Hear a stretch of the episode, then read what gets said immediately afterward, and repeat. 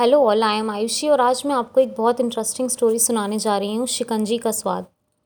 एक professor class ले रहे थे। क्लास के सभी छात्र बड़े ही रुचि से उनके लेक्चर को सुन रहे थे।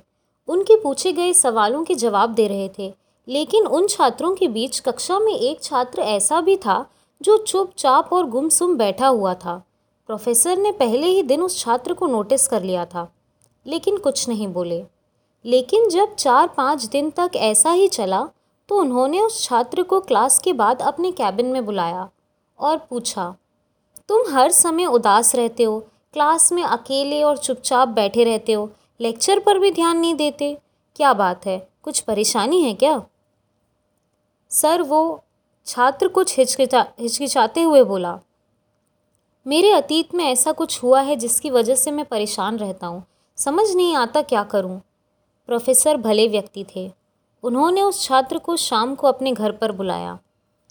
शाम को जब वह छात्र घर पहुँचा तो प्रोफेसर ने उसे अंदर बुलाकर बिठाला। फिर स्वयं किचन में चले गए और शिकंजी बनाने लगे। उन्होंने जान मूझ कर शिकंजी में ज़्यादा नमक डाल दिया। फिर किचन से बाहर आकर शिकंजी का ग्लास छात्र को देकर कहा, ये लो, शिकंजी पियो। छात्र ने ग्लास हाथ में लेकर जैसे ही एक घूट लिया, अधिक नमक के स्वाद के कारण उसका मुँह अजीब सा बन गया। यह देख प्रोफेसर ने पूछा, क्या हुआ? शिकंजी पसंद नहीं आई? नहीं सर, ऐसी बात नहीं है। बस शिकंजी में नमक थोड़ा ज़्यादा है, छात्र बोला। अरे, अब ये तो ख़राब हो गई। लाओ, ग्लास मुझे दे दो, मैं इसे फेंक देता हूँ। प्रोफेसर ने छात्र से ग्लास लेने के लिए अपना हाथ आगे बढ़ाया। लेकिन छात्र ने मना करते हुए कहा, नहीं सर, बस नमक ही तो ज़्यादा हुआ है, थोड़ा चीनी और मिलाएँगे तो स्वाद ठीक हो जाएगा।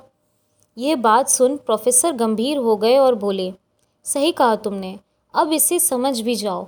ये शिकंजी तुम्हारी ज़िंदगी है, इसमें घुला अधिक नमक तुम्हारे अतीत के अनुभव हैं। जैसे नमक को शिकंजी से बाहर नहीं निकाल सकते, वैसे ही उन बुरे अनुभवों को तुम्हारे जीवन से अलग नहीं किया जा सकता। वे बुरे अनुभव भी जीवन का हिस्सा ही हैं। लेकिन जिस तरह हम चीनी मिलाकर शिकंजी का स्वाद बदल सकते हैं, वैसे ही बुरे अनुभवों को भूलने के लिए जीवन में मिठास तो घोलनी पड़ेगी ना। इसीलिए मैं चाहता हूँ कि तुम अब अपने जीवन में मिठास घोलो।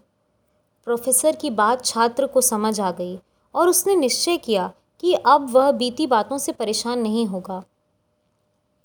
इससे हमें यह सीख मिलती है कि जीवन में अक्सर हम अतीत की बुरी यादों और अनुभवों को याद कर दुखी होते रहते हैं। इस तरह हम अपने वर्तमान पर ध्यान नहीं दे पाते और कहीं ना कहीं अपना भविष्य बिगाड़ लेते हैं। जो हो चुका है उसे सुधारा नहीं जा सकता, लेकिन कम से कम हम उसे भुला तो सकते हैं और उन्हें भूलने के लिए नई मीठी यादें हमें आज बनानी होंगी। जीवन में मीठे और खुशनुमा लम्हों को लाइए, तभी तो जीवन में मिठास आएगी। फ्रेंड्स ये थी हमारी आज की स्टोरी अगर आपको ये स्टोरी पसंद आई हो तो प्लीज़ कमेंट सेक्शन में लिखिए और मैं इसी तरह से और भी अच्छी और मोटिवेशनल स्टोरी बनाऊँगी। Thank you so much all